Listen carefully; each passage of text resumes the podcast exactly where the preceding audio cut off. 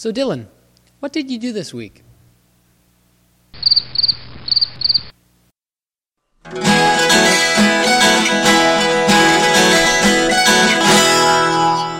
Hello, and welcome to the T Dub Hub.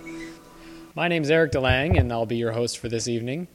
Dylan Dean James can't seem to take time out of his busy schedule to be with us for the second week in a row, so I figured I'll just take the initiative and do it on my own. I'm going to just pull up an email here from Dylan. Second or third week in a row. Let's see. Hey, Dylan, are you coming over to podcast tomorrow? Eric, I'm in Ladner at Mackenzie Cameron's house with Tiffany Kanda for the weekend. Best wishes and butterfly kisses. Dylan. Sent from my iPhone. Isn't that adorable? So, Dylan will not be joining us for today. Um, we'll have to wait till next week, Lord willing, for his uh, wonderful sardonic sense of humor and his general charm that he brings. We do love you, Dylan, if you're listening. He probably isn't. He, I don't think he really listens to this show. I don't have anything funny to say because I'm just the straight man in this uh, in this um, comedic duo that we have. I'm just gonna s- probably sit here and mope for a few minutes. If you'll just all sit here and mope with me. Uh, we were gonna have Taylor Strom on. He was gonna talk about the merits of Fraser, but Taylor slept in, so maybe maybe he'll be here next week too. I I don't know. I'm just gonna drink this this sunripe smoothie, real fruit, real delicious very delicious. I'm just going to drink this juice by myself here at the T Dub Hub, so don't mind me.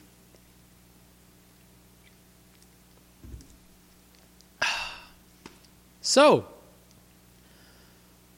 welcome to the T Dub Hub for the week of Monday, February 11. We have a great show for you. Naturally, it's going to be fairly low key. Um, New Gen ended. That's kind of kind of too bad. Um, I'm I, I, had a good time. I hope everyone else who came to see the show had a good time. Not to uh, end our streak of new gen interviews, we're going to have Sarah Sarah. Oh, I guess she goes by Sarah Ruth now. We're going to have Sarah Ruth on the program. She'll be joining us later to talk about the directing of Life Underwater. A wonderful, candid interview. Um, it's going to be completely uncensored and probably ruffle a few feathers. Naturally, the T Dub Hub does not fully agree with everything that all of our interviewers say. We at the T Dub Hub, we're really all about conversation. It's called the T Dub Hub. We want it to be a hub of various worldviews, opinions, and thoughts all coming together in, in a interdisciplinary peace arch, as Dylan James calls it. This is an opportunity to be challenged and to be open to questions. Sarah has a lot of really cool things to say, so um, I think you'll all really enjoy that interview. And as always, if you have any thoughts or questions or concerns that you want to raise, please, please, please send us a voice recording of yourself. Tdubhub at gmail.com, and we'll air your opinions on the air. You can also just email those to us, tdubhub at gmail.com, and we will uh, read your responses on the program as we see fit. Yeah, Hootenanny. How was Hootenanny? Call us. And by calling us, I mean record uh, your voice on your iPhone, mail in the clip, and we'll put it on the program. Let us know what you thought of Hootenanny. I heard there was a crazy dance party afterwards, but I was just a little bit ill, so I didn't. Uh, I wasn't able to attend that. It's unfortunate because it sounded like a wonderful time. It's uh, smoothie. It's just delicious. And that's it. That's it for banter today, kids. Write us, write us an email. Send send Dylan James some uh, some tweets. Be like, get back on the program. I miss you. You know, Dylan, Dylan, if you're listening, we all miss you. Uh, you can find him at D I L L O N D E A N on Twitter, and you can find me at Erik Acoustik. That's E R I K A C O U S T I K. We're gonna go now to Danny with a Spartan update. Danny.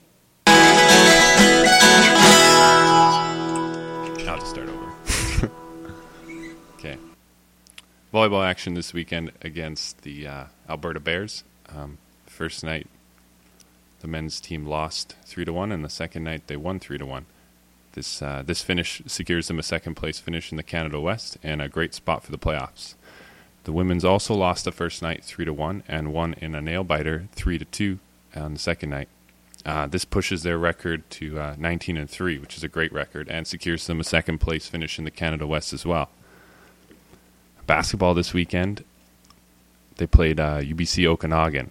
Uh, the men's team won the first night 73-68 and the second night 71-69, and a really close one as well. And the women's team played UBC Okanagan as well, won the first night 60 to 45, and the second night 74 to 65. Focus, Eric. trying to do something here. This is sports. This is sports. This next weekend they uh, they play Fraser Valley, uh, 8 p.m. on the Friday and uh, 7 p.m. on the Saturday. So make sure to come out to that. And the women's team plays 6 p.m. on the Friday and 5 p.m. on the Saturday against Fraser Valley as well. Track this weekend. Fiona Benson running the 3,000 meter um, did a first personal best of 9 minutes 29 seconds and 12 milliseconds. That's really, really fast. Does that sound like inhuman? 9 minutes, 3,000 meters? Maybe it's 9 hours. No, that's also ridiculous. we really need to work on our the way we do time. Okay, it must be Fiona, Fiona Benson ran the 3,000 meter this weekend, 9 minutes, 29 seconds. 3,000 meter? Yeah. I thought it was 400 meter. I was like, 400 meters in 9 minutes? That's like what I did in high school. It's not bad. wow. Go Fiona. I guess she's good. she beat the previous school record of 9 minutes 54 seconds. Uh, Jesse Phillips set a Spartan record this weekend in the pole vault, um, jumping 4 m- meters and 4.5 meters, which seems to be a theme. They just keep breaking that pole vault record, so I'm not going to say that the pole vault record's that good. They keep beating it. But not. Maybe they're just incredible. How did we say we were going to say his name? Inns? Innes. Callum Inns this weekend in the 60 meter hurdles posted a best personal best of 8.13, uh, which moves him into a tie for second in the CIS rankings. We have a great track team this year, so uh, keep your eyes open for uh, chances to see them in action. For the T Dub Hub, I'm Danny Grant. This is Sparta! So my next guest is in her fourth and final year of the SAMC Theater BFA acting program. She grew up in Hawaii where she was raised by missionary parents. She's wanted to be an actor since she was in grade school, and she pursued that passion exhaustively, being in a plethora of SAMC theater plays, most notably Juliet in Shakespeare's Romeo and Juliet, Bride on Credit, and in The Great Divorce at Pacific Theater. Taking a break from acting for, this semester, Miss Ruth has set her sights on New Generations, where she directed the play Life Underwater by Richard Greenberg, and Sarah Ruth joins me live in the T Dub Hub. Hello, Sarah. Hi. How are you? Quite an intro. So you're a BFA acting student. I am. What made you take the leap from acting to directing? Uh, several things. I really needed a break from acting. I've been doing it for a very long time, and it can burn you out if you're not careful with it. and I'm of the opinion that if you really love theater, especially if you really love acting, you should try your hand at as many things as possible in theater. Do directing, do costume design, do lighting, do sound, do crew work, because the actors whose attitudes I've and egos I have the biggest problem with are the ones who've never done crew work, the hmm. ones that don't know how much work goes into it, and they end up being assholes when they're actors because they don't know how to respect the people that, that are working so hard to make them look good. And uh, I took directing class with Angela last semester and found out I wasn't terrible at it. it's pretty much just sitting and saying my opinion, which I do anyway, but this time I was like going to get to do it for hours every night.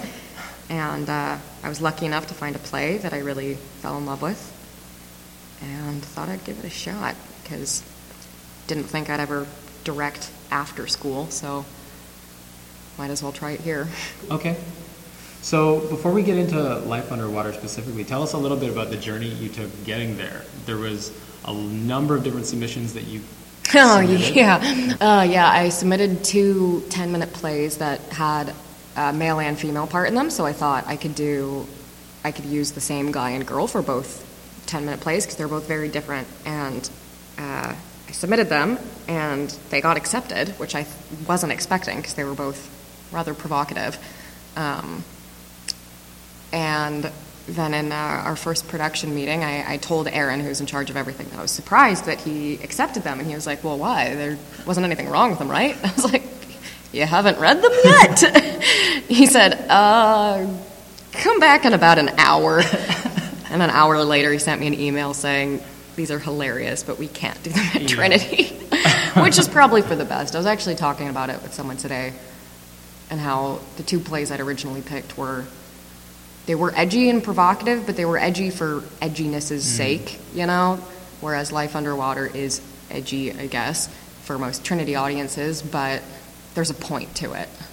It was provocative, but there was substance too. Yeah, that makes sense. So I think it was a blessing in disguise that I ended up getting to do this one instead, and I wouldn't change it for the world. So there's been there has been controversy surrounding this play. There was a scene that was taken out and then put big, back in. There was a lot of language that was edited, and some of the language was left in. Um, where do you draw the line when it comes to objectionable material? Um, another way of asking that question is, what makes a story worth telling? Am I allowed to swear on this podcast? Absolutely. Nice, okay. Huh, what makes a story worth Unlike telling? unlike your play, we don't like censorship.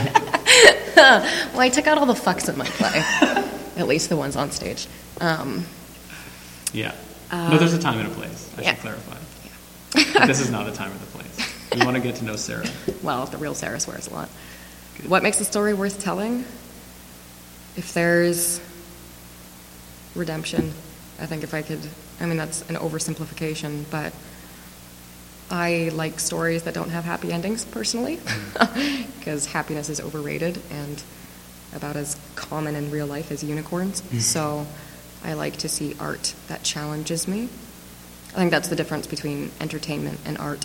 And with no disrespect to any of the other plays in New Generations, they were all really delightful and, uh, for lack of a better word, fluffy, you know? Um, I mean, they all had their merit and they were all well directed and well acted and well produced, but I feel like Life Underwater was actually the only one that was really able to challenge people. And the fact that so many people actually had a problem with it or were offended by it or whatever was actually, a, I took it as a compliment because it meant they actually paid attention. Mm-hmm. Uh, because there are things in it that you don't like to see because it shows a lot of the ugliness of humanity, and I think that's appropriate for Trinity actually. So much of the play was about being really superficial and hiding all of your brokenness, and no matter how hard you work to hide it under superficiality and making things look nice or pleasant, your brokenness always comes out. And that's something really prevalent at Trinity that gets brushed under the rug. Mm. And this play really brought that to light. Mm. So, despite the fact that people were offended by it, it was pretty cool. I, in doing this, I prayed and, and asked God that I didn't care if everyone hated it and if everyone was offended by it and wanted to tar and feather and stone me, so long as one person every night got it. Just one person. Each performance could be like, fuck, yeah, get that. And it was amazing because I, I came to, I only missed two performances, the Thursday night and uh, Saturday matinee, but every other night I came to, and every night at least one person came up to me and said, Thank you so much for doing this. Like they were actually really affected by it. What I found interesting was uh, they were mostly young men, too. I was, again, talking about this with a friend who enjoyed the play but thought it was too offensive for Trinity. And I said, well, maybe it was, but it was maybe it was too offensive, but it certainly wasn't inappropriate because it's so relevant. Um, most sitcoms or TV shows or fucking like One Tree Hill or whatever the fuck kids watch these days. Whenever it's a story about you know boy falls, boy meets girl, boy falls in love with girl, boy breaks girl's heart, girl's hurt. The end. It's always about oh all men are fucking assholes and poor girl, she got her heart broken, and that's true, and that's well, that's not true, but that's that's valid. But you don't actually see really any stories about how much the guy is affected, how much the guy is broken up about it, and uh, I think that's something that affected a lot of the guys that came and saw it, whether or not they've experienced a sort of relationship, a damaging relationship like that or not. Everyone every person, man or woman, has had a relationship with someone, anyone, family, friend, boyfriend, girlfriend. And despite the fact that they loved them, their brokenness was more than their love and ended up hurting them. Yeah. So there was something that everyone could identify with, whether they would like to admit it or not. yeah. Interesting. So there was actually one couple that walked out, correct? yeah. Which performance was Oh, that? that was awesome. Um, I think it was Friday night. Okay. Is there anything you'd like to say to them? Oh, Just imagine that they listen to this I podcast. wish you'd stayed till the end. I do. I found it really ironic because they left halfway through at like the, you know, quote unquote worst part when like everyone's sins are out on the table. Um, but before any of the consequences have happened, before the consequences to these sinful actions have occurred, and after the consequences, that's when the true remorse happens and that's when the redemption happens some people were offended by it because even though they saw the the consequences and the remorse, they weren't able to see the redemption. But that's just different people's point of view, I guess. I think there's a lot of redemption in it. Um, anyway, yeah, this couple they left and were yelling at the front of house manager, saying that it was like that this couldn't possibly be a Christian school for putting on a play like this, and that um, that it reminded them of Sodom and Gomorrah. I was like, you do realize that's from the Bible, though, right? like, so technically, you're saying my play is biblical. Uh, you can't show grace without showing the sin, you know? Uh, and frankly, I think the more sin there is, the more powerful the grace is, the more powerful the redemption is. And there was a lot of sin in the play, but none of it was glorified. None of it. Um, I think some of the sin is shown sort of humorously, um, particularly with the infidelity between a mother and her married lover. And it's sort of portrayed humorously at first, but both of them suffer dramatically for it and regret their actions, especially the mom. And uh, I just, I wish the couple had stayed until the end. I think if they were that offended, they probably would have hated it at the end anyway. But at least if they'd stayed till the end, then I could, and they still said they hated it and thought it was awful and vile and sinful, at least we could agree to disagree. You know, if you're not going to get it by the end, you're not going to get it at all. But they left halfway through. Like, not saying our play is anything close to the holy word of God, but you don't read the fucking Bible halfway through and then just stop. Like, wasn't there, there's more to the story. So that I and I, I you know I saw them leave and I was really close to actually getting up and following them out because I, I could tell they were leaving because they were offended and I wanted to follow them out and talk to them or and even later I thought like I wish I'd put my email address in in the program so that people and said like if you're offended by any of the content please talk to me because I want to dialogue about it I want to hear why people were offended by it I think dialogue is very important I wish we could have done a talk back or something you know Yeah. You have an interesting relationship with Christianity. that's an understatement Um, you were raised by missionaries, correct? sure was Missionaries that worked with YWAM. yes bum, bum, bum. Not a big fan of YWAM. No sir So, how has that tension worked itself out in your life? And then, how has that? I mean, just tell us as much as you want to tell us, but how that worked out. Hmm. That's worked out in your life, and then how that relates to your art as well. It's funny. I'm, I'm a writer too. I mean, a novice by all means, but I do enjoy the craft and would like to pursue it more. And everything I've tried to write, I always end up giving up halfway through because it always ends up being about God. like, I can't fucking escape the guy. Right, right. Every time I try and write something, there's always sex, death, and God. Always, all, all three of them, just all smushed together in some hideous package. Like, I can't, I can't escape it as much as I sometimes wish I could. Mm-hmm. And even every character I've played, there's always been some sort of fascination with God involved in that character. Like, yeah, there's no other way to put it, but I, I just can't escape the guy. it's like I'm sick with him, like cancer. I wish I could cut it off, but I can't. Um, Interesting. Do you want to talk a li- little bit about how that conversation um, or that that tension worked itself out in the directing of Life Underwater? Yeah. Um, well, like I said, so much of the play is about sin, redemption, and grace. And it was, I was surprised at how much I was actually affected by the play. I, I generally, I mean, this is my first time ever directing a whole piece, but I get really, really invested in when I'm acting in a role. Uh, generally, a little too invested to the point that the lines between me and a character get blurred, and that's part of why I wanted to direct to take a break from that, so I could like not go schizophrenic this semester.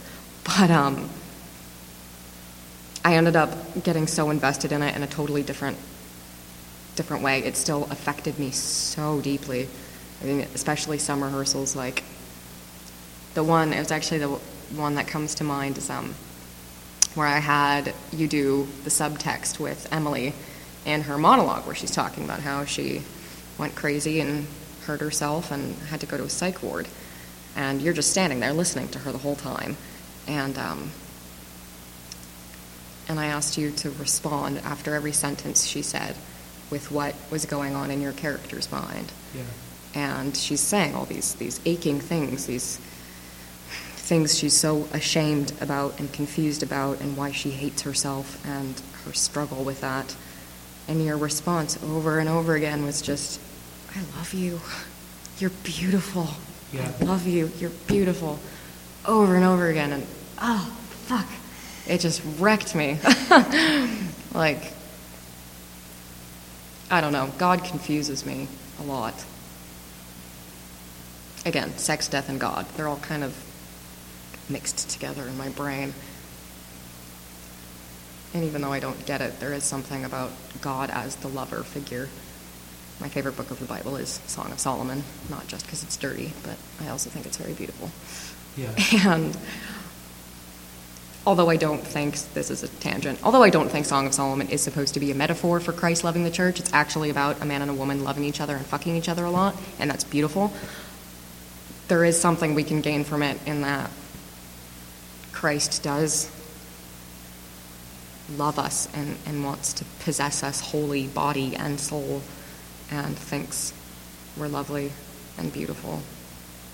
And even though we're ugly and wretched.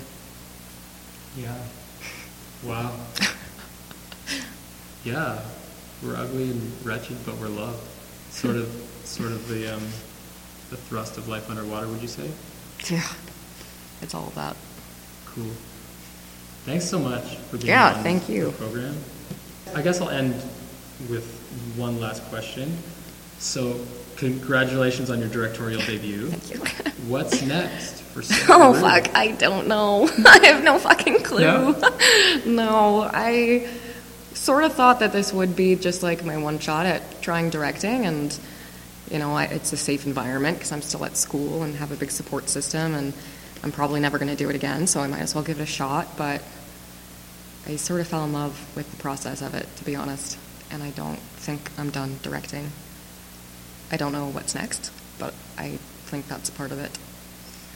And acting, of course, will always, like God, I keep trying to get rid of it and it keeps following me around, so nasty little pest. Thanks so much for being on the show. Yeah. And, um, yeah, I wish you all the best in the Thank you.